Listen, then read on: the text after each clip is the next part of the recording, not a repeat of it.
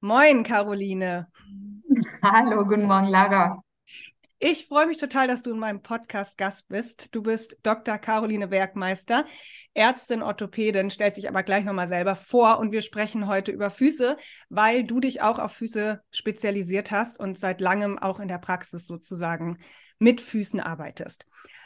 Also vielen Dank, dass du hier bist und erzähl mal, wer du so bist. Ja, danke für die Einladung erstmal. Genau, Name hast du ja schon gesagt, Caroline Werkmeister. Ich bin Orthopädin, Unfallchirurgin und Sportmedizinerin, 46 Jahre alt und lebe in Hamburg, lebe und arbeite in Hamburg. Ähm, Im UKE Athletikum bin ich tätig. Da bin ich auch für das Bundesland Hamburg die äh, beauftragte Ärztin des Deutschen Olympischen Sportbundes quasi. Und ähm, mein äh, persönlicher Fame-Moment ist, ich war äh, kurzzeitig schon ein paar Jahre her, aber da war ich äh, die erste weibliche Mannschaftsärztin in der ersten Fußball-Bundesliga. Schon länger her, aber äh, in meiner Historie gar nicht so unwichtig und immer wieder gut für eine Geschichte. Ja. Und seit ungefähr zehn Jahren bin ich jetzt hier die ärztliche Leitung im Athletikum. Das ist, äh, wer es nicht kennt, eine gemischte, eine interdisziplinäre, konservative Abteilung, wo wir zusammen mit Physiotherapeuten, Sportwissenschaftlern, Athletiktrainern und Fachärzten verschiedener Disziplinen, also insbesondere Orthopädie, Unfallchirurgie, Reha-Medizin, aber auch Internisten und Allgemeinmedizinern unsere Patienten betreuen. Sehr schön. Super. Da fällt mir gleich was ein. Du, genau, du warst die erste weibliche Mannschaftsärztin vom HSV hier in Hamburg. Mein Mann genau. hat eine steile These, was den HSV angeht. Er glaubt, uh, die haben alle Plattfüße. Wir lassen es jetzt einfach mal so. Er hat nichts mit Medizin und Therapie zu tun. Das ist ich würde gerade sagen, könnte eine Erklärung sein, wobei es ja gerade richtig gut läuft. Von daher. Ja, genau, genau, genau. Höchstwahrscheinlich wurden sie alle therapiert mit Fußtherapeuten. Genau. so. Sehr schön, super. Aber dann erzähl mal, wie kommst du auf Füße? Also warum hast du dich auf Füße spezialisiert? Das, ähm, ja, habe ich mir tatsächlich erstmal überlegt, als, äh, als wir so drüber gesprochen hatten auch. Das ist eine interessante Frage und das ist, glaube ich, so ein bisschen eine Mischung aus meinem persönlichen Werdegang, also meinem privaten Leben und auch dem beruflichen Werdegang. Und da komme ich tatsächlich auch über den Sport hin. Ich bin selbst äh, Leichtathletin gewesen in jungen Jahren bis zum Anfang vom Studium, habe da Sprint und vor allen Dingen Weitsprung gemacht, leistungsmäßig.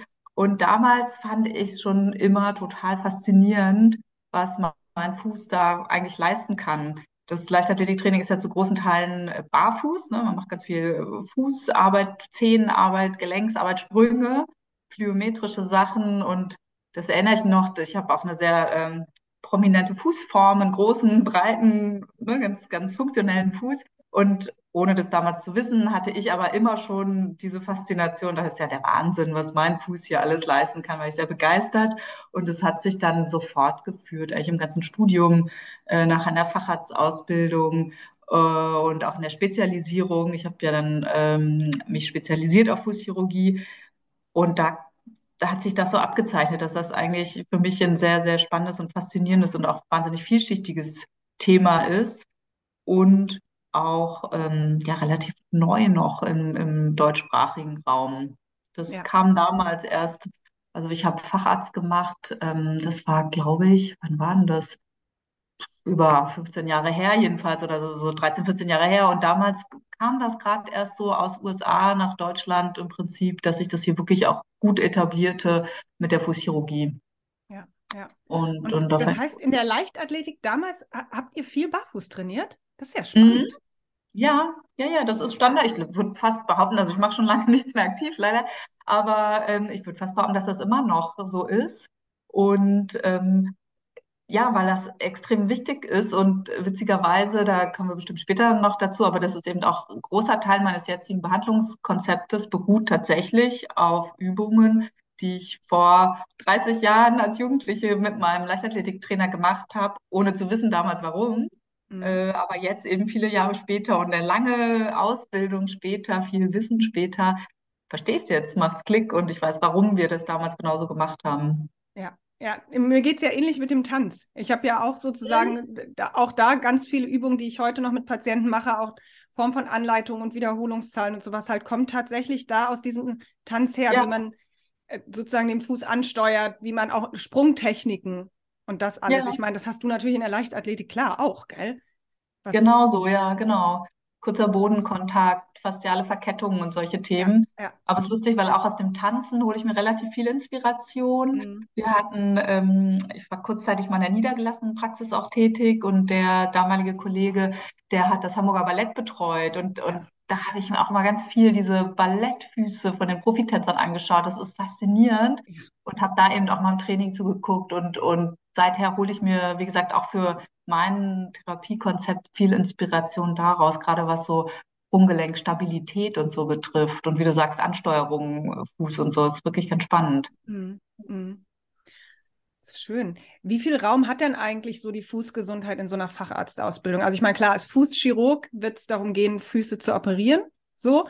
Aber in der Facharztausbildung jetzt als Orthopädin, wie viel Raum nimmt da die Fußtherapie und die Fußgesundheit überhaupt ein?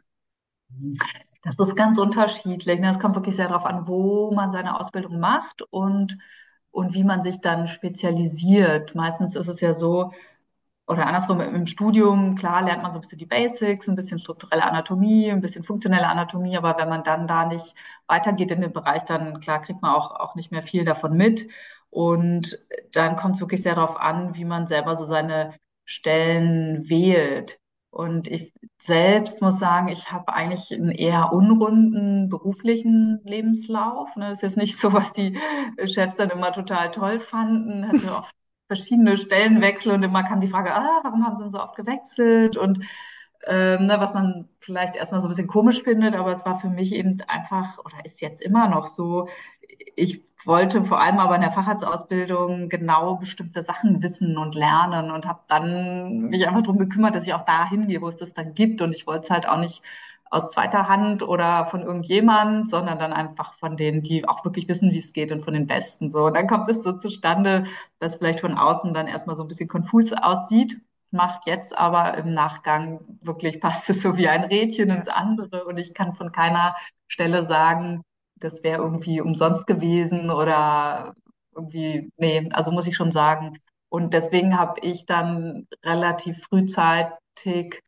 mir die Stellen zusammengesucht, so dass ich das auch lernen kann, was ich brauche und was ich will. Ja. Und ich habe zum Beispiel in der Facharztausbildung habe ich hier die unfallchirurgische Zeit gehört ja auch dazu heute bei diesem neuen Facharzt in der äh, BG-Klinik in, in Boberg gemacht in Hamburg. Das ist ein riesen Traumaversorgungszentrum Nord hier. Und da habe ich schon relativ viele Füße gemacht. Mhm. Äh, das mhm. kam natürlich auch so ein bisschen, weil alternativ muss man natürlich die große Beckenchirurgie machen für den speziellen Unfallchirurgen, das war für mich als Frau auch nicht, stand das nicht wirklich zur Debatte. Sehr kann man schon machen. Ja. Ist aber sehr anstrengend, dann körperlich auch. Ne? Und mhm. ich, ich, war sehr geschickt im Operieren, habe das gut gekonnt, aber ne, hatte natürlich nicht die Kraft, wie sie so ein zwei Meter Kollege dann hat. äh, und und habe dann eben einfach gerne auch die kleineren äh, Gelenke und Gliedmaßen operiert. Und irgendwie Hände waren damals total fancy und schick. Das weiß ich noch. Da gibt es ja auch eine sehr, sehr berühmte Abteilung in Boberg und Füße wollte aber niemand so richtig was machen. Ja. Das war einfach so, keine Ahnung, vielleicht nicht cool genug oder schick genug oder wurde sowieso immer schlecht und so, ne? Und da habe ich mich damals aber schon in, während der Fachausbildung reingefuchst und eigentlich waren in meiner Erinnerung die Kollegen alle ganz happy, dass das jemand gemacht hat und ganz dankbar. Ähm, ja, und mir hat es richtig Spaß gemacht. Und so bin ich reingekommen, habe da viele Traumafüße gemacht, ne, Amputationen, Frakturen, schlimme Sachen auch. Und bin dann aber wieder proaktiv von mir selber aus in eine elektive Abteilung gegangen. Und das äh, war äh, Schwerinen. Das ist so eine der, ähm, wie nennt man das denn, Wiegen der modernen Fußchirurgie in Deutschland. Und da bin ich dann nach Schwerin gezogen und habe da noch weiter gelernt. Und ähm, so wurde das dann rund irgendwann.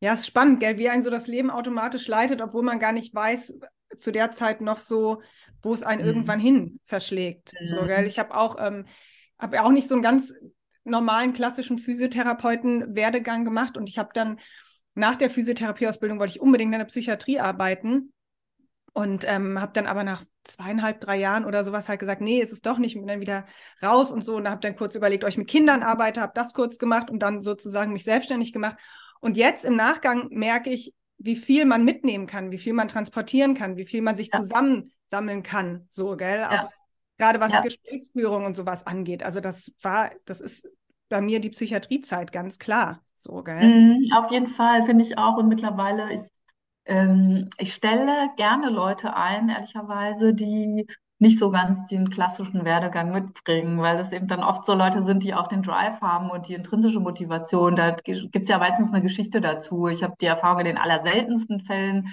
ist es, weil man irgendwie doof war oder. Ja, genau. Also das ist ja die totale Ausnahme. Meistens gibt es ja irgendwie eine Story, eine Motivation und äh, das erlebe ich selten, dass es das irgendwie zum Nachteil dann ist oder so im Gegenteil. Ja, ja. Was für Füße laufen oder Fußproblematiken laufen da denn jetzt bei dir durchs Athletikum? Alles, ganze, ganze Bandbreite.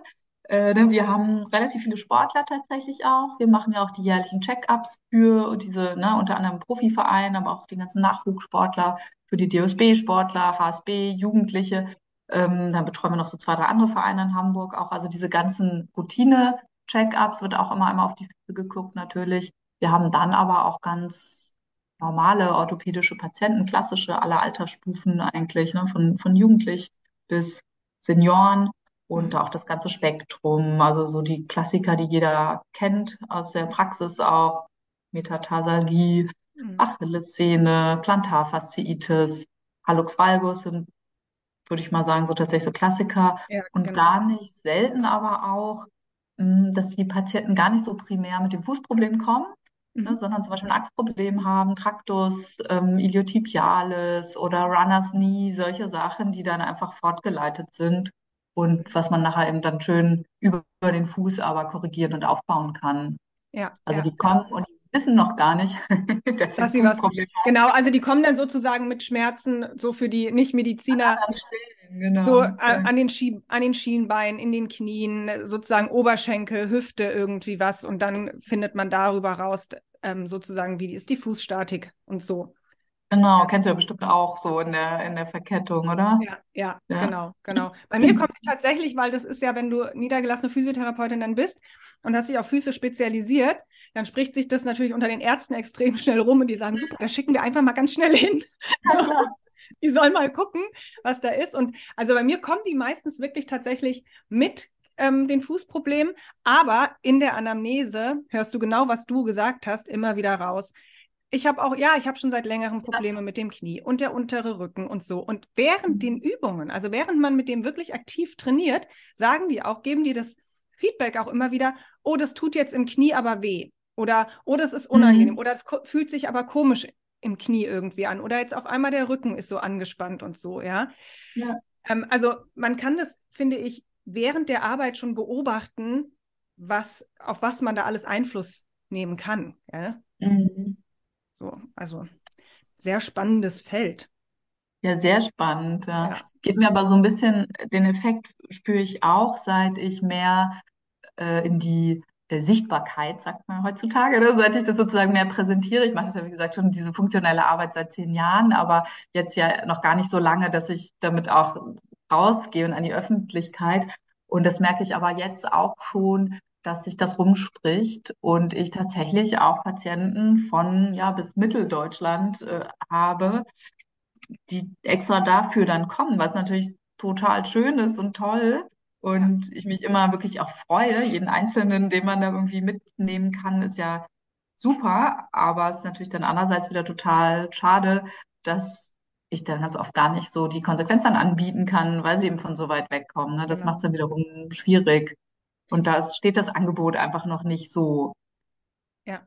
Ja, wir sind wirklich rar. Das ist wirklich, also Leute, die konservativ mit Füßen arbeiten können, das ist wirklich noch ein, ähm, noch ein Feld, was, ähm, was gefüllt werden muss, mm. gell? Und wo ja auch viel Ammenmärchen, viel Mythen. Und ich weiß ähm, auch immer wieder jetzt von meinen direkten Kollegen, Physiotherapeuten und sowas halt, die mit ganz altem Wissen und ganz kleinem Wissen, also die machen den, den kurzen Fuß nach Yanda Mhm. Und dann ist vorbei. Dann wissen sie gerade ja. noch so, ja, wir machen das noch auf der Treppenstufe, Ballen auf der Treppenstufe, Fersen hoch und runter und jetzt dehnen mal die Wade und dann, ja, so. Ja, ja aber das ist ja schon mal super, ne? Also ja. Äh, darf man jetzt gar nicht so irgendwie drüber lachen oder so, das ins Lächerliche ziehen. Das sind ja schon so die allerersten Ansätze, finde ich. So hat ja jeder mal angefangen dann. Von daher, das muss man unbedingt ja fördern und genau. supporten.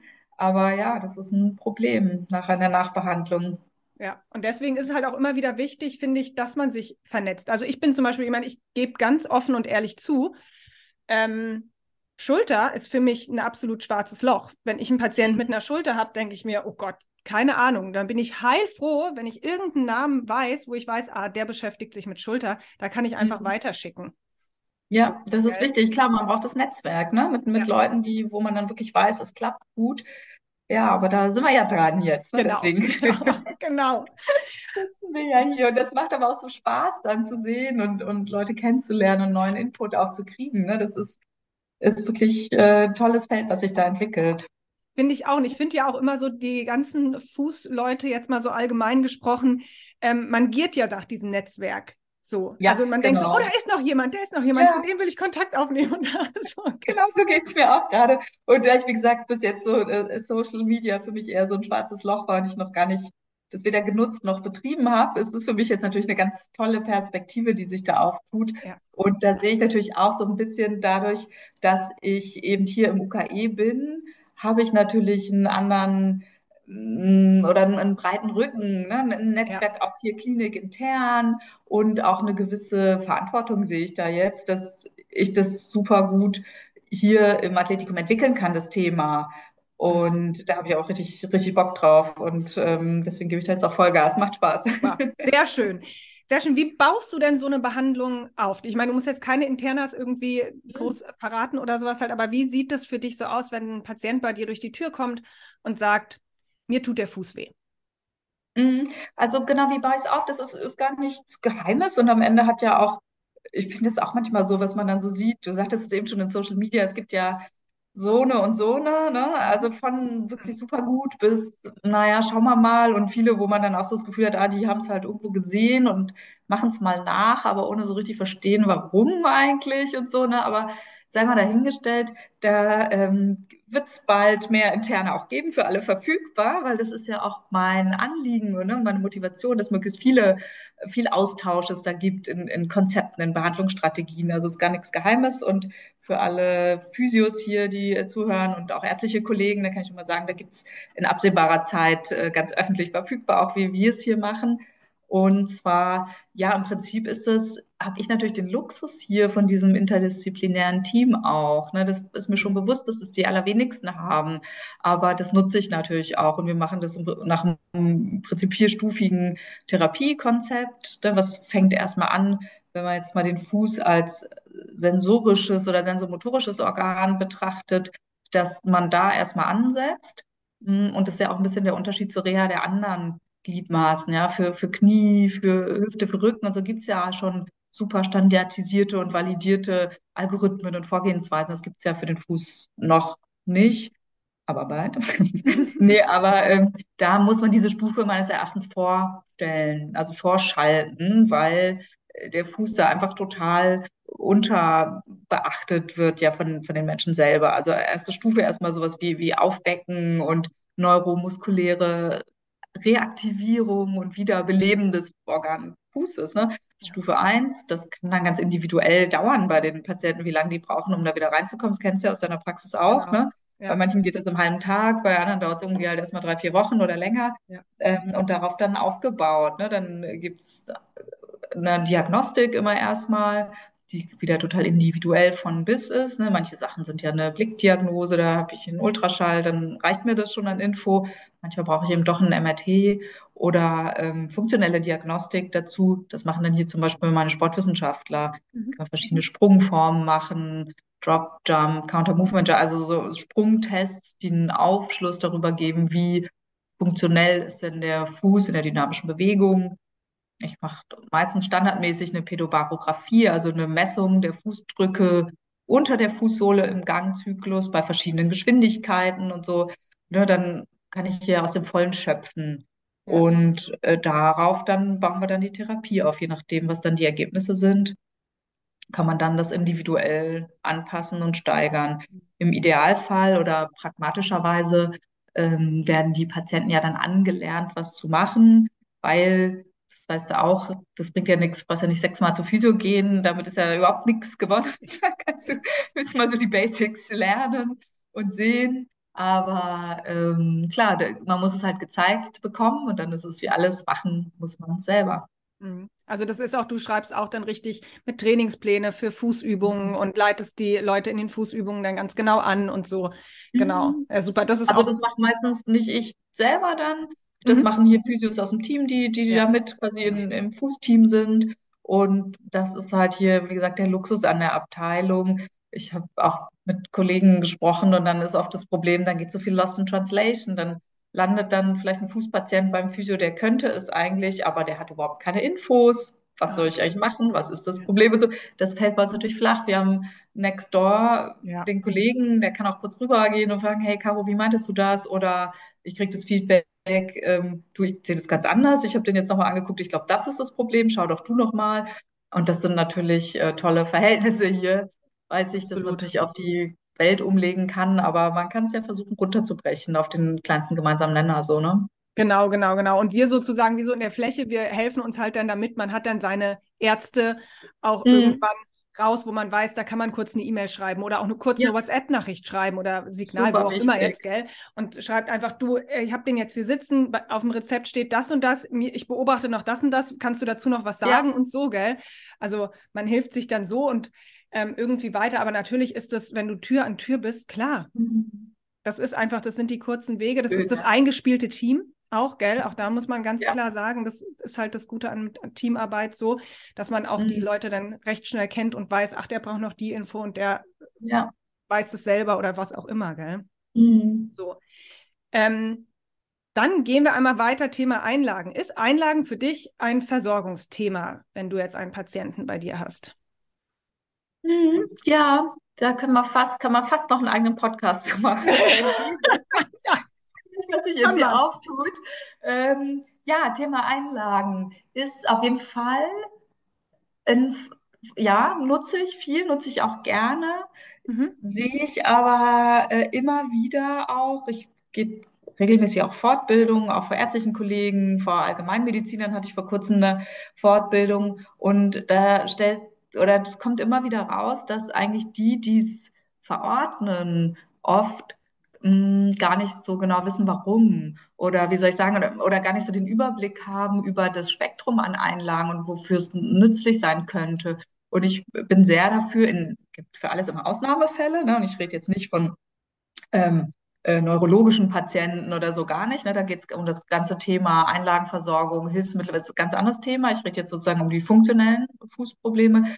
Würde ich äh, Einlagen gerne genutzt sehen als additives Hilfsmittel, was aber jetzt nicht standardmäßig unhinterfragt einfach für alle da sein sollte. Das wäre ja, als ob ich jedem Patienten einfach mal ein paar äh, Unter-AMG-Stützen verschreibe, falls er irgendwann mal noch Knieprobleme kriegt. Das ist ja total ja. absurd ja. diese Herangehensweise, die ist aber leider, das ist auch so gang und gäbe.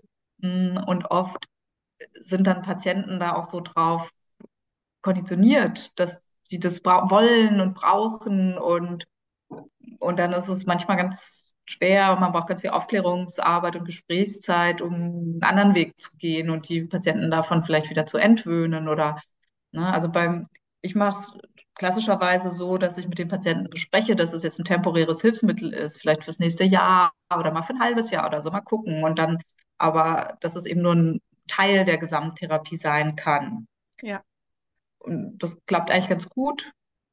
Und auch da wieder Netzwerk des A und O, ne, gibt ja verschiedene Prinzipien, propriozeptive Einlagen, mhm. fersenumfassende Einlagen, Stichwort Jurtin. Ja dann irgendwie die Standardeinlagen nach MOSI-Abdruck. So haben alle so ihre Daseinsberechtigung, Indikationen und Kontraindikationen, aber ja, man braucht ein Netzwerk dafür und man muss sich ein bisschen rein, reinfuchsen, um, um das dann richtig zu machen.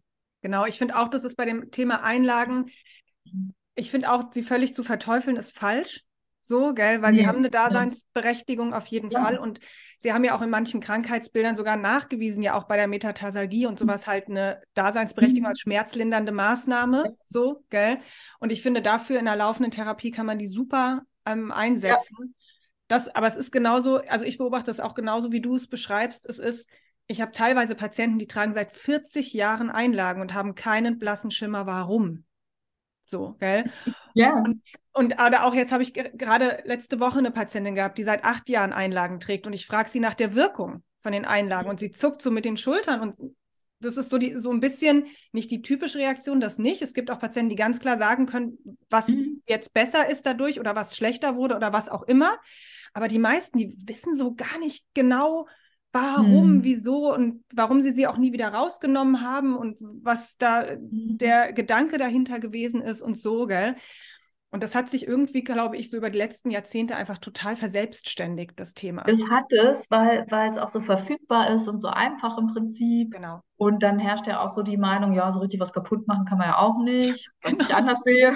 Ja. Aber äh, und ja, das, das sind also Themen und, und das Stichwort war, was du gerade gesagt hattest, dieses wieder wegnehmen. Man, ich finde, man muss den Patienten von vornherein noch vorbereiten, je nachdem natürlich, was es ist, aber das ist jetzt ein temporärer Teil der Gesamttherapie und der endet irgendwann wieder und dann hoffentlich wird, wird das entwöhnt werden davon, weil man dann andere Kompensationsmechanismen hat, vielleicht anderes gelernt hat, vielleicht äh, operiert wurde und dann, dann braucht man das alles gar nicht mehr. Das wäre ja das Ideale.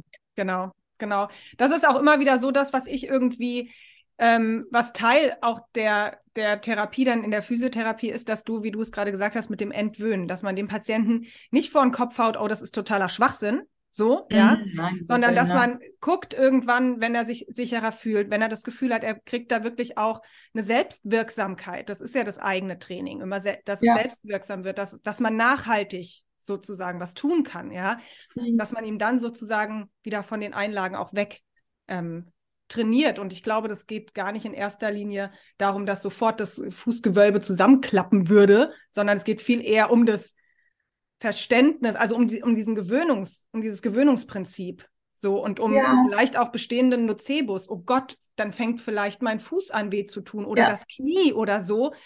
Ähm, also da ist ja auch ein bisschen Angst immer so ein bisschen mit dabei, gell? Klar, das auf jeden Fall. Und auch manchmal mh, mm, so ein bisschen das Gefühl, glaube ich, äh, man gibt mir das jetzt nicht, obwohl es mir ja theoretisch zusteht. Das ist ja so ein bisschen ein Problem des Gesundheitssystems im Endeffekt, ne? dass dann äh, die Patienten, klar, müssen für alles zuzahlen, selber zahlen und das bringen sie, eigentlich steht es ihnen zu.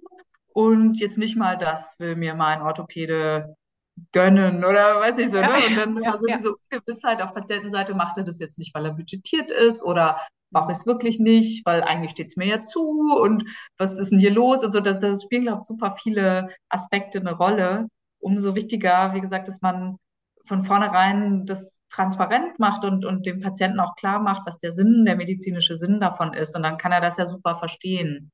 Ja, genau. Und, und ich bin auch, die Letzte, wenn, wenn jetzt ein äh, schwieriger Fall ist oder so und der Patient ist super happy mit den Einlagen ähm, und hat keine Beschwerden damit. Ja, 100 Punkte, dann soll er genau das so machen. Da werde ich den Teufel tun, mich einzumischen in dieses bestehende Konstrukt. Ja, dann ist ja. doch alles gut. Und, und dann soll er die für, für immer tragen. Finde ich, ja. find ich auch nicht schlimm dann. Ja, nee, nee, klar. Ja, ich hatte jetzt gestern ähm, eine Patientin, die auch mit Einlagen und so. Und dann ähm, hat sie das, sie hat aber gesagt, ja, aber das System ist so logisch. Es ist so logisch, dass mir jemand sagt, mein, ich habe einen Knicksenkfuß und der ist abgesenkt und dann mache ich da was drunter, dass der wieder oben ist. Also, weißt du, es ist so ja auch ja. so einfach für die zu verstehen. Also so einfach äh, und plakativ erklärt wird sich das ja dann erklärt. Ja. Und dann habe ich zu ihr auch gesagt, ja, aber jetzt stellen Sie sich mal eine andere Berufsgruppe vor. Den Ingenieur, der eine Hängebrücke Brücke konstruiert hat, der alles mhm. abgemessen hat in seiner ganzen Planung. Und auf einmal hängt diese Brücke nicht mehr richtig und einer kommt und stellt einfach einen Stab drunter. Ja. Das macht man, damit alle, die noch drauf sind, weg können. Und danach mhm. setzt der Ingenieur sich hin und sagt, wo Beispiel. hat die Konstruktion nicht gehalten? Und dann wird dieser Stab wieder weggenommen, damit sie dann wieder hängen kann. So. Zum Beispiel, ja, genial. Genau so, ja. Und also, aber, mhm. und ich, also da konnte sie mir dann auch gut folgen, wo sie, ja, okay, gut, ja, so, mhm. gell? Aber man muss es halt, man muss es halt erklären, man muss sich halt die Zeit nehmen, um den Leuten das zu erklären, gell? Ja, und wie gesagt, da will ich auch immer, ich stehe ja dazu in den Stühlen, eine Lanze brechen für meine Kollegen. Ich bin hier privatärztlich tätig und äh, BG-ärztlich. Das äh, mit den Profisportlern, das ist eine ganz andere Ausgangslage. Ich habe auch in der Kassenpraxis gearbeitet und da hat man halt nur seine sechs, sieben Minuten. Ja. Da ist dann oft die Zeit auch nicht da, das so zu besprechen. Das ist, wie es ist, und dann werden wir ja jetzt auch nicht ändern, aber das, da muss ich auch eine Lanze für die Kollegen brechen. Ja. Ne? Die, manche wissen es auch, aber sagen, ich habe gar nicht die Zeit, das in der Kürze mit den Leuten zu besprechen. Mhm. Und ich sehe nur, und das bestätigen mir Kollegen auch, den Trend, zur, naja, dazu, dass Patienten mehr und mehr auch Selbstzahlerleistungen in Anspruch nehmen. Also ein gar nicht unerheblicher Teil meiner Patienten hier im Athletikum sind gesetzlich Versicherte, die aber Selbstzahler sind und die bringen mhm. ihre Unterlagen mit und sagen so, das will ich jetzt aber und das gönne ich mir und ich bezahle jetzt einen Spezialisten dafür, dass der mir erklärt, was Sache ist. Fertig. Ja. Und oft ähm, mache ich gar nichts anderes, als der Kollege im Prinzip in den sechs Minuten auch gemacht hat ich mache es halt nur in 30 oder 40 Minuten. Ja, und erklärst, und gell? Und erklärst, hab die ja, Zeit dafür, genau. das zu erklären, alle Fragen zu beantworten mit so äh, tollen bildlichen Beispielen, wie du gerade gesagt hast, dass man es auch wirklich verstehen kann, was eigentlich los ist. Und dann sind ganz viele Patienten befriedet und happy und sagen, ach super, hm. kapiere ich, mache ich, gehe wieder zu meinem Orthopäden, jetzt läuft's. Genau, genau, genau. Das ist aber nicht abgebildet im Gesundheitssystem. Schade, wie es ist. Ja, ja, genau. Da kann, kann der sozusagen, der, der an der Front kämpft, sagen wir jetzt mal, der niedergelassene ähm, Kassenarzt oder auch Physiotherapeut, die können da gar nicht so wirklich was zu mhm. irgendwie, gell? Aber natürlich ist das, diese Aufklärung und dieser, dieser Aha-Effekt bei den Patienten und den Patienten da mitzunehmen und dem zu sagen, warum, weshalb und so, ja, mhm. das macht ja ganz viel. Das macht ganz viel Motivation, das macht ganz viel Mut, auch den Leuten zu sagen, ey, sie können das wieder erlernen. Ihr Fuß kann ja. das irgendwann wieder. Ja. So, das ist ein Muss, ja. also da sind Muskeln drin, die können sie trainieren, wie ihren Bizeps auch, gell? Und das mhm. macht einfach ganz viel, ja, es bringt ganz viel Nachhaltigkeit auch. Mhm. So, Super, jetzt haben wir ja schon ganz viel über ähm, konservative Fußtherapien und alles Mögliche gesprochen. Die hat natürlich auch irgendwo eine Grenze, eine Grenze sozusagen. Wann ist für dich oder wann ist aus ärztlicher Sicht die Grenze der konservativen Fußtherapie erreicht und wann muss operiert werden? Mm, das Pferd würde ich gern von hinten aufzäumen. Mhm. Und zwar ist es so, dass ich nicht häufig, aber gelegentlich bin ich als äh, Sachverständige zu Gericht geladen zu fußchirurgischen Fällen dann. Und ähm, da entbrennt sich dann meistens der Streit oder das verhärtet sich dann eben auf diesen Punkt, dass die meisten Operationen, dass es relative OP-Indikationen sind, naturgemäß. Und eine relative OP-Indikation bedarf aber einer ganz speziellen Aufklärung darüber, dass es eine relative OP-Indikation ist. Und Kannst du das mal genauer erklären für Leute, die nicht aus dem medizinischen Bereich kommen? Was ist das? Ja, also eine absolute OP-Indikation, das sind Indikationen, wo es keine Alternative gibt. Einfach weil es sozusagen das, die Gliedmaße oder den Körper, den Organismus einfach ähm, sonst so nachteilige Folgen hat, dass es kaputt geht, abstirbt, dass der ganze Mensch äh, daran zugrunde gehen würde. Das ist eine absolute OP-Indikation, eine relative. Bei einer relativen ist per Definition gibt es eine Alternativbehandlung mit vergleichbarem äh, Ergebnis oder Erfolgsaussichten. Und das ist, wie gesagt, ja bei den allermeisten Fußoperationen ist es ja so.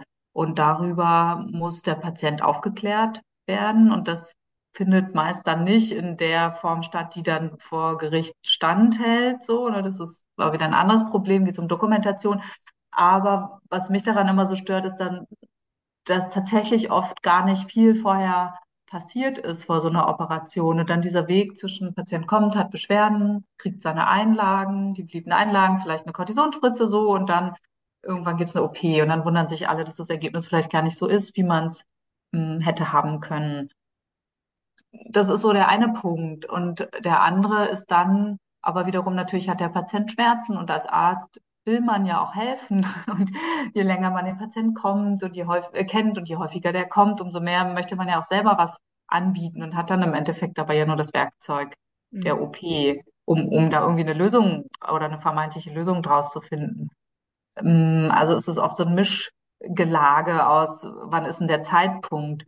Hm, ich finde, so aus Patientensicht ist auf jeden Fall ein Zeitpunkt gekommen, wenn man merkt, dass die eigene, der eigene Bewegungsradius zum Beispiel oder der Alltag oder die körperliche Aktivität so drunter leidet, dass man das nicht mehr durchführen kann. Ist für mich immer so ein, so ein Punkt, wo ich den Patienten dann auch dazu rate, okay, jetzt muss irgendwie was passieren, weil in Umkehrschluss natürlich wieder eine Einschränkung der üblichen körperlichen Aktivität, sei es den Sport, den sie machen, ihre täglichen Spaziergänge mit dem Fahrrad zur Arbeit fahren oder was, würde dann unverhältnismäßig Nachteile mit sich bringen, wenn sie das nicht mehr machen würden. Nicht wahr? Kardiovaskulär, äh, mental, kennen, kennen alle zu Genüge, glaube ich, was das dann für Nachteile mit sich bringt. Also das ist auf jeden Fall ein Punkt. Ich will gar nicht sagen, dass das dann der Punkt ist, wo man operieren sollte, aber das ist ein Punkt, wo man zumindest irgendwie äh, intervenieren muss. Und sei es dann eben doch durch eine fundierte systematische äh, Therapie, mhm. die man halt leider heutzutage als Patient noch selber bezahlen muss in den meisten Fällen. Ja, oder halt eine Operation, wenn es dann soweit ist. Ne? Und dann gibt's natürlich aber auch wieder sag ich mal, strukturell so starke Fehlbildung, wo man einfach äh, konservativ keinen, keinen Erfolg mehr erzielen wird. Das sind dann auch OP-Indikationen. Ja, ja. Ja, ich finde ja auch immer die ähm, Idee spannend. Ähm, ich arbeite mit einer Fußchirurgin zusammen und wir machen das, das hat sich automatisch irgendwann ergeben, dass sie erstmal zu mir schickt und sagt, machen Sie mal ein halbes Jahr und mhm. dann reden wir weiter. Und dann geht der Patient manchmal, selbst wenn die OP nicht mehr wegzuschieben ist, selbst mhm. wenn sie kommen soll. Dann geht er aber vorbereitet mit einem gut trainierten Fuß, mit einer guten muskulären Ansteuerung in diese OP rein. Und die kommen tatsächlich, das ist jetzt nur empirisch von mir, aber die kommen tatsächlich anders raus. Ja. Also die klar. kommen dann nach der OP wieder und die wissen, ah, so beuge ich meinen großen Zeh, so strecke ich meinen großen Zeh, mhm. so kann ich den Abduktor, also den Abspreizmuskel ansteuern irgendwie. Das ist Sensorik, so kann ich mir irgendwie helfen. Das äh, hat mir eine Schmerzlinderung gebracht, das nicht. So, die sind auch ganz ja. anders auf, auf einen Wunschschmerz vorbereitet, die können den managen. Mhm. So, gell? Ja, ja, klar. Nee, das ist, und das ist ja nichts, äh, auch wiederum nichts Geheimes oder wo es nicht eine gute Studienlage zu gibt, das ist ja dieses Prehab-Konzept und es gibt zum Beispiel im Bereich der Endoprothetik, ist das validiert und etabliert und wird in den ja. USA, meine ich, so spricht man standardmäßig angewendet. Das äh, Patienten, die, ist ja so ähnlich, die so eine Hüft-Tab bei einer Arthrose, also künstliches Hüftgelenk bei Arthrose, ist ja auch eine relative OP-Indikation für einen Zustand, da kann man auch 100 Jahre mit werden, wenn man es aushält. Oder wenn man halt starke Schmerzen hat nicht, dann kriegt man sein künstliches Gelenk. Aber da gibt es eben dieses Konzept der Prehab auch total anerkannt und mit viel, sehr viel besseren postoperativen Ergebnissen, weniger Komplikationen, schnellere Mobilisierbarkeit der Patienten. Und klar sagst du, das gibt es im Bereich der funktionellen Fußtherapie noch nicht so etabliert oder irgendwie überhaupt gibt es es ja gar nicht. Aber äh, ich meine, diese Transferleistung, da wollen wir nicht Einstein zu sein, um irgendwie zu verstehen, okay, wahrscheinlich klappt dann an einem anderen Gelenk auch voll gut. Könnte Und sein, könnte sein, dass sich das übertragen lässt. das ist aber wahr, klingt ja, komisch, ist aber so. Nee, also, ne? Und ähm, deswegen mache ich auch gerne auch bei strukturellen Veränderungen, wo irgendwie klar ist, hatte ich gerade gestern erst eine Patientin mit einem wirklich sehr sehr festen äh, Hallux und strukturell und Arthrose und TMT1-Arthrose sind echt komplexer Fall, aber selbst der, weil ich jetzt doch super, wenn Sie sich jetzt auf die OP sowieso vorbereiten können, die nächsten acht Wochen, ähm, wäre ja doof, die Zeit nicht zu nutzen für ein gutes Outcome, weil wenn man schon diesen Weg geht, äh, sich operieren zu lassen mit der ganzen Nachbehandlung, dann muss man natürlich, sollte man dafür Sorge tragen, dass man es natürlich auch gut aufgleist. Genau. Da kommt aber wieder das Thema Selbstermächtigung mhm. rein, ne, wie, ja, das ist ja auch, wie, wie ist man so als Patient dann strukturiert und, und wie fühlt man sich da selbst für sich in der Verantwortung? Ja, ja, genau. Das zum einen und natürlich ist es auch immer so, dass es kann sich halt auch nicht jeder leisten, es selber zu bezahlen. Das ist halt leider auch so, gell? Also natürlich gibt es, also es gibt bestimmt einen Großteil so, ähm, wo man sagt, ja, dann ist es halt nicht die nächste Jeans, sondern irgendwie mhm. äh, der, ähm, der Physiotherapeut. Ähm, aber es ist halt in, in, dem, in dem Krankenkassensystem eigentlich überhaupt nicht wirklich etabliert, gell, dass das. Nee, ist es nicht, aber auch da, kleiner Teaser, das sind also Sachen in der Politik, dauert es ewig, immer ja. alles. Aber das war, was ich eingangs sagte, da fühle ich auch eine gewisse Verantwortung, dass ich hier im UKE bin mhm. und eben dieses Netzwerk habe und darauf zugreifen kann und da auch in hoher Ebene hier viele sehr, sehr interessiert an dem Thema sind. Ich habe das hier schon an vielen Stellen vorgestellt und da gibt es eine große Rückendeckung und viele, die da sehr begeistert sind. Und ich will jetzt nicht sagen, dass es jetzt 2023 alles so passiert, wie ich es mir vorstelle, mhm. aber da ist was in Bewegung und es ist nichts, was ich jetzt schon hier verkünden könnte oder so, aber auf jeden Fall da, da kommt was dass ja. man nachher auch irgendwann auch aus Patientensicht dann nicht sagen kann, ah, es ging halt finanziell nicht oder so, ne? genau, ja, ja. Einiges in Bewegung. Sehr schön. Das hören, hören wir Bewegungsberufe doch gerne, oder? Wenn Sachen in Bewegung sind. haben wir einfach gerne. Was fehlt deiner Meinung nach in der Fußtherapiewelt? Jetzt haben wir eigentlich schon so viel abgedeckt, ähm, aber vielleicht kannst du noch mal so zusammenfassen bei der Frage. Was, was sagst du so, was fehlt der Fußtherapiewelt? Bis auf Fachkräftemangel. Ähm, mehr von uns, genau. Wir fehlen. Nein, was fehlt? Irgendwie alles fehlt. Ähm, was fehlt? Es fehlt auf jeden Fall mh, hm, vielleicht tatsächlich am ehesten eine echte Vernetzung und eine echte Interdisziplinarität. Oder ne, du nix, Ja, ich sehe ja, das, ja. du das auch so. Ne? Also das gibt es, glaube ich, zu selten, dass sich die verschiedenen Berufsgruppen dann auf so einer Ebene zusammenfinden und zwar irgendwie genuin und nicht so gekünstelt in, ach, wir müssen das jetzt machen, weil der Qualitätszirkel und sonst kriege ich meine Punkte nicht oder so, sondern ich meine wirklich aus Interesse für den Patienten, dass da mehr in mh, Patientenfaden gedacht, also in Patientenwegen gedacht wird, als in, das ist jetzt mein Patient und jetzt kommt der nächste und das ist dann dein Patient, so, sondern dass man das mehr so interdisziplinär verkettet. Also, und dann, ich denke gerade so, während ich rede, auch vielleicht eine, mehr eine Offenheit auf allen Seiten. Mhm. Ich sehe oft so, mh, wie gesagt, ich bin ja viel aktiv in, ich äh, halt Vorlesungen bei Studenten der Medizin, ich halt Vorlesungen bei Physiotherapieschülern, ich Mhm. äh, spreche vor Hausärzten und immer geht es um dieses Thema und da treffe ich so auf die verschiedensten Widerstände oft und naja, ich weiß nicht, oft fehlt so eine Offenheit. So einer meiner Lieblingssprüche aller Zeiten ist immer so, entweder du kannst äh, Recht haben ähm, oder du kannst dich weiterentwickeln. Also du kannst einfach darauf bestehen, dass das, was du weißt und kannst, das ist jetzt halt so und dann bleibst du halt dabei. Mhm. Äh, oder du schiebst vielleicht auch mal das ein Stück zur Seite und sagst, okay, du bist offen und nimmst es auch mal an von anderen Berufsgruppen. Und ja, das ist, glaube ich, so ein bisschen das Schwierige an der Sache. Das Ja, es ist halt was, was wir so, also ich kann das Bedürfnis danach sogar total gut nachvollziehen, weil wir haben einen Beruf, wo wir Das nie Bedürfnis alles wonach wissen. meinst du jetzt? Also diese, dieses Bedürfnis nach, ich will Recht haben. Ich will es jetzt wissen. Ich will es Ja. durchdrungen haben. So, gell? Weil ich Mhm. finde, wir gehören zu einer Berufsgruppe. Wir müssen uns damit einfach abfinden, dass wir nie alles wissen werden. Also man Mhm. muss sich irgendwie mit diesem Fünkchen Offenheit oder mit dieser, mit dieser Lücke, die man nicht schafft zu schließen, mit der muss man Mhm. sich irgendwie anfreunden und sagen, okay, gut. Oder auch mit neuen Erkenntnissen. Man ist von Mhm. etwas total überzeugt und sagt, ja, das ist doch jetzt alles, ist doch jetzt mega belegt. Und dann auf Mhm. einmal kommt das wieder ins Schwanken und man denkt so, oh, vielleicht doch nicht. Und wir dachten vielleicht in die falsche Richtung irgendwie. Also Mhm. ich, ich finde, wir gehören wirklich zu einer, ähm, zu einem Arbeitsfeld, weil wir so eng mit dem Menschen arbeiten und dem Körper und so. Ähm, wir würden gerne wie ein Automechaniker diesen, Ma- die, einfach mal diese Maschine kapieren. So. Gell?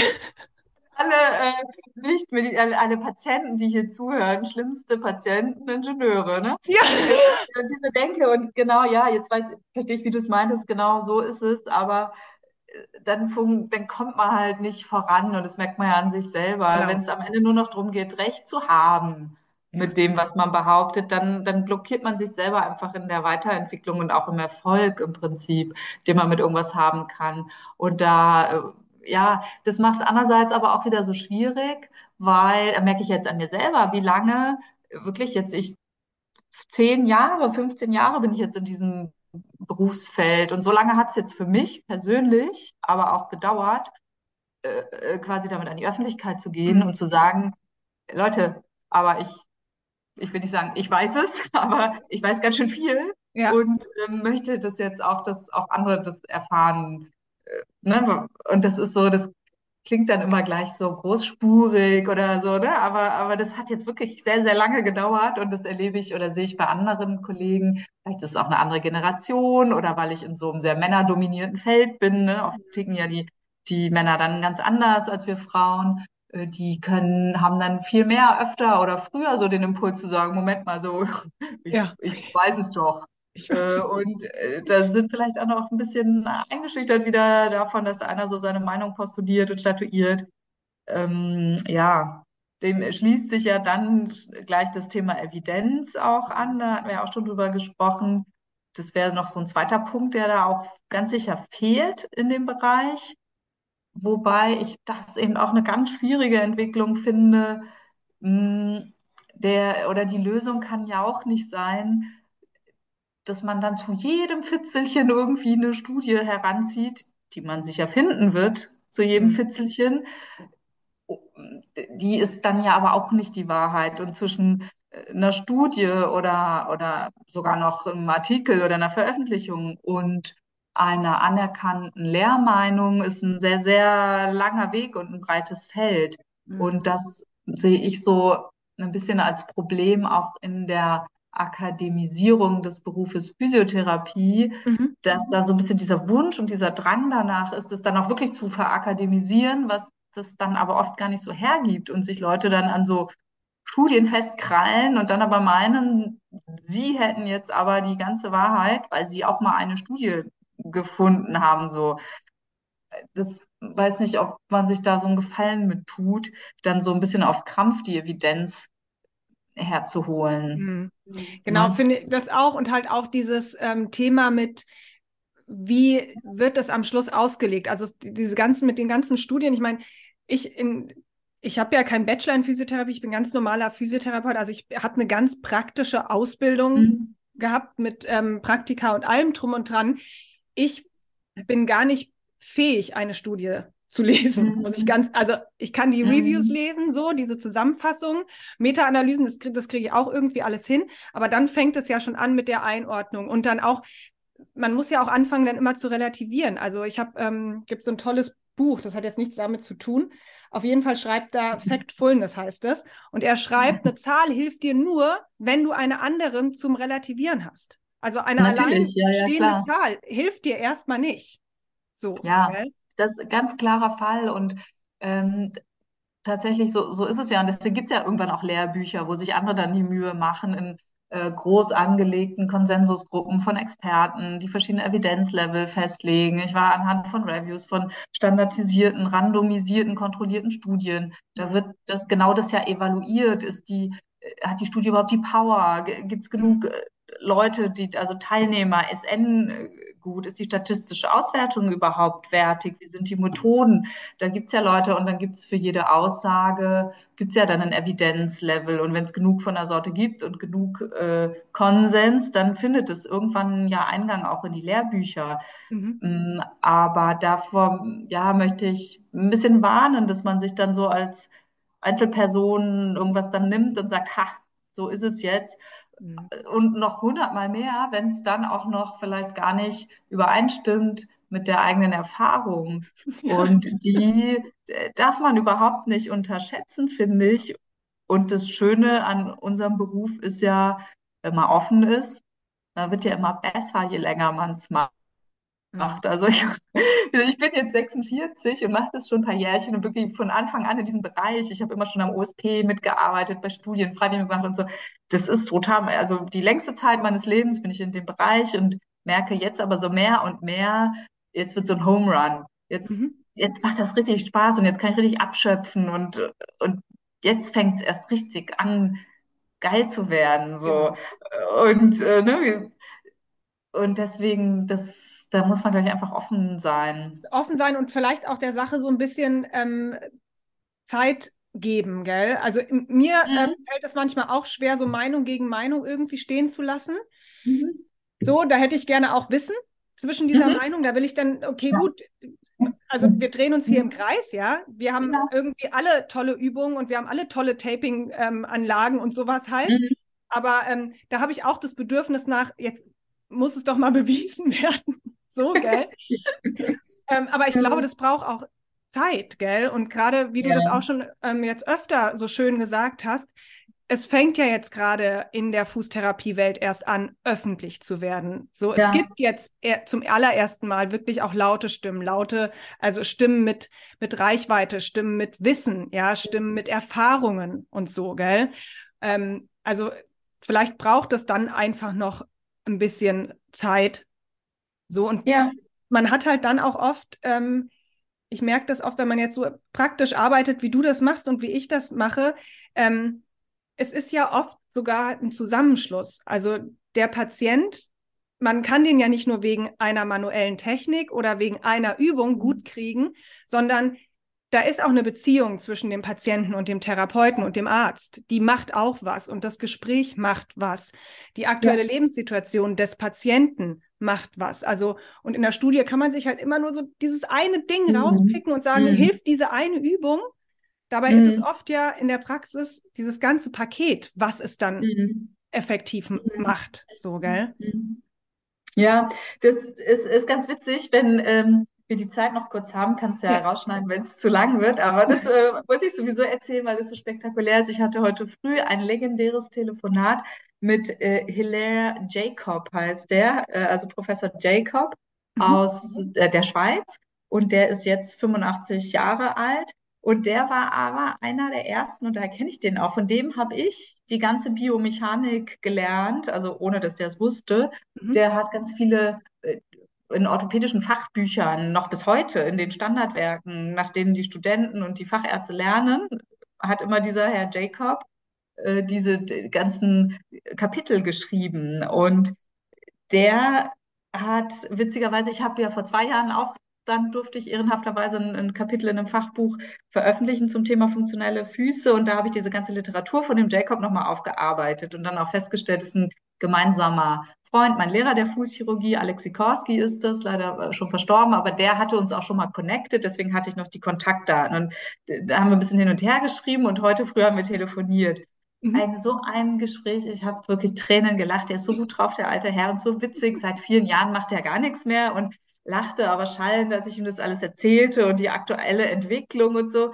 Und der war, wie gesagt, ganz lange Jahre, bis vor 20 Jahren oder so, oder vor 25 Jahren war der der Leiter der biomechanischen Forschung der Uni in Zürich. Und wie gesagt, wirklich international bekannt und das ist der Godfather of äh, Fußdruckmessungen. Also das ist der allererste, mhm. der kurz vor 2000, irgendwie 1998 oder so, das tatsächlich publiziert hat, flächendeckend mit sehr, sehr kraftvollen Studien, ne, mit wirklich exzellenter Forschung, mit so einer japanischen Gruppe noch zusammen diese Kraftdrückverhältnisse. Und der hat quasi zweifelsfrei und unanfechtbar belegt die Tatsache, dass es halt diese Dreipunktabstützung nicht gibt, am Fuß. Mhm. Mhm. So.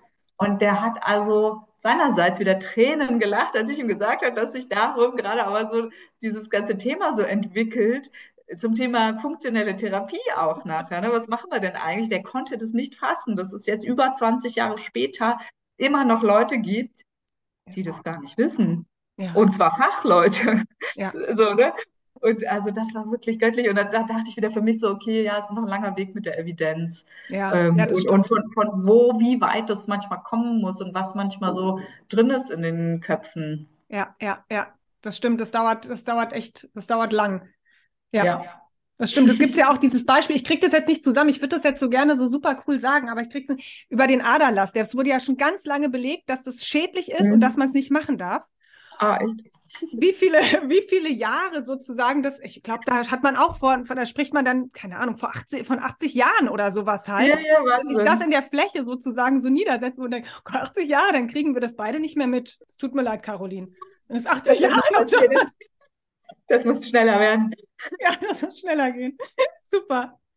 Sehr schön. Dann würde ich dir gerne die Abschlussfrage einmal stellen. Oha. Oha, genau. Na? Also wir teilen uns ja diese Fußgesundheitswelt mit ganz, ganz vielen Berufsgruppen. Wir haben ja. Ärzte, Physiotherapeuten, Sportwissenschaftler. Du, du kennst sie alle, du hast mit ihnen allen ja. tagtäglich zu tun. Sozusagen dazu kommen Quereinsteiger, ob das jetzt Barfußcoach mhm. sind, Natural Running Coach, wie auch mhm. immer und sowas halt. Was würdest du jetzt sagen mit deiner Berufserfahrung heraus? Was braucht man, um gut in diesem Fachbereich arbeiten zu können? Um da wirklich eine gute mhm. Qualität reinzubringen? Wissen. Wissen, ja. Punkt. Wissen und dann Offenheit. Ja. Um mehr Wissen zu erlangen. Genau, genau. Das ist es so. Und ja. äh, that's it. Ja. Und das alles andere ist Blödsinn. Ich, ja, bin ich auch. Ja, das hast du eigentlich, ich würde, ja, ich kann, ich kann dir jetzt eigentlich nur zustimmen, was soll ich jetzt sagen? genau, man braucht eine Offenheit, man braucht, ähm, also auch was du gesagt hast, ähm, nicht das Dogmatische, du hattest es ja in, also jetzt sozusagen im Vergleich mit, den, mit der Evidenz und sowas gebracht, die natürlich die ein machtvolles Werk auch ist, zu sagen, ich, mhm. da gibt es aber eine Studie zu. Ähm, ich denke allgemein, das Dogmatische, das muss man versuchen, so gut wie es ja. geht, einfach zur Seite auch zu schieben und ähm, ja, andere Meinungen da auch wirklich bestehen zu halten. Und ich finde auch, ist wirklich, was du sagst mit Wissen, ähm, ja, Öffentlichkeitsarbeit, gell? Publikationen mhm. muss es geben, Bücher, ähm, ja. sämtliche Formen von, ob's, ja, Konzepte, was auch immer, gell? Mhm. Und so. Ja. Also, das trifft's gut. Es gibt viel Arbeit, fangen wir es an. Ja, genau. Wir haben noch was vor uns. Und wir müssen schneller sein als 80 Jahre. Das wissen wir ja, jetzt das auch. Das kriegen wir hin, Lara. kriegen wir hin. Sehr schön. Caroline, soll noch irgendwas gehört werden? Oder würdest du sagen, wir haben es rund gekriegt? Wir haben es rund gekriegt erstmal, oder? Finde ich auch. Finde ich großen auch. Spaß gemacht, danke. Ja, mir auch total viel Spaß. Vielen, vielen Dank, dass du Gast in meinem Podcast gewesen bist. Und ich lasse es mit jedem immer, weil wir ja schon von Offenheit gesprochen haben, auch offen, dass man wiederkommt. Und ich freue mich auch immer wieder, Leute wieder nochmal im Podcast zu haben und nochmal ein Gespräch zu haben. Also. Danke dir, Lara. Sehr Dann schön. Einen schönen Tag. Wünsche ich dir auch. Bis bald. Tschüss. Tschüss. Ciao.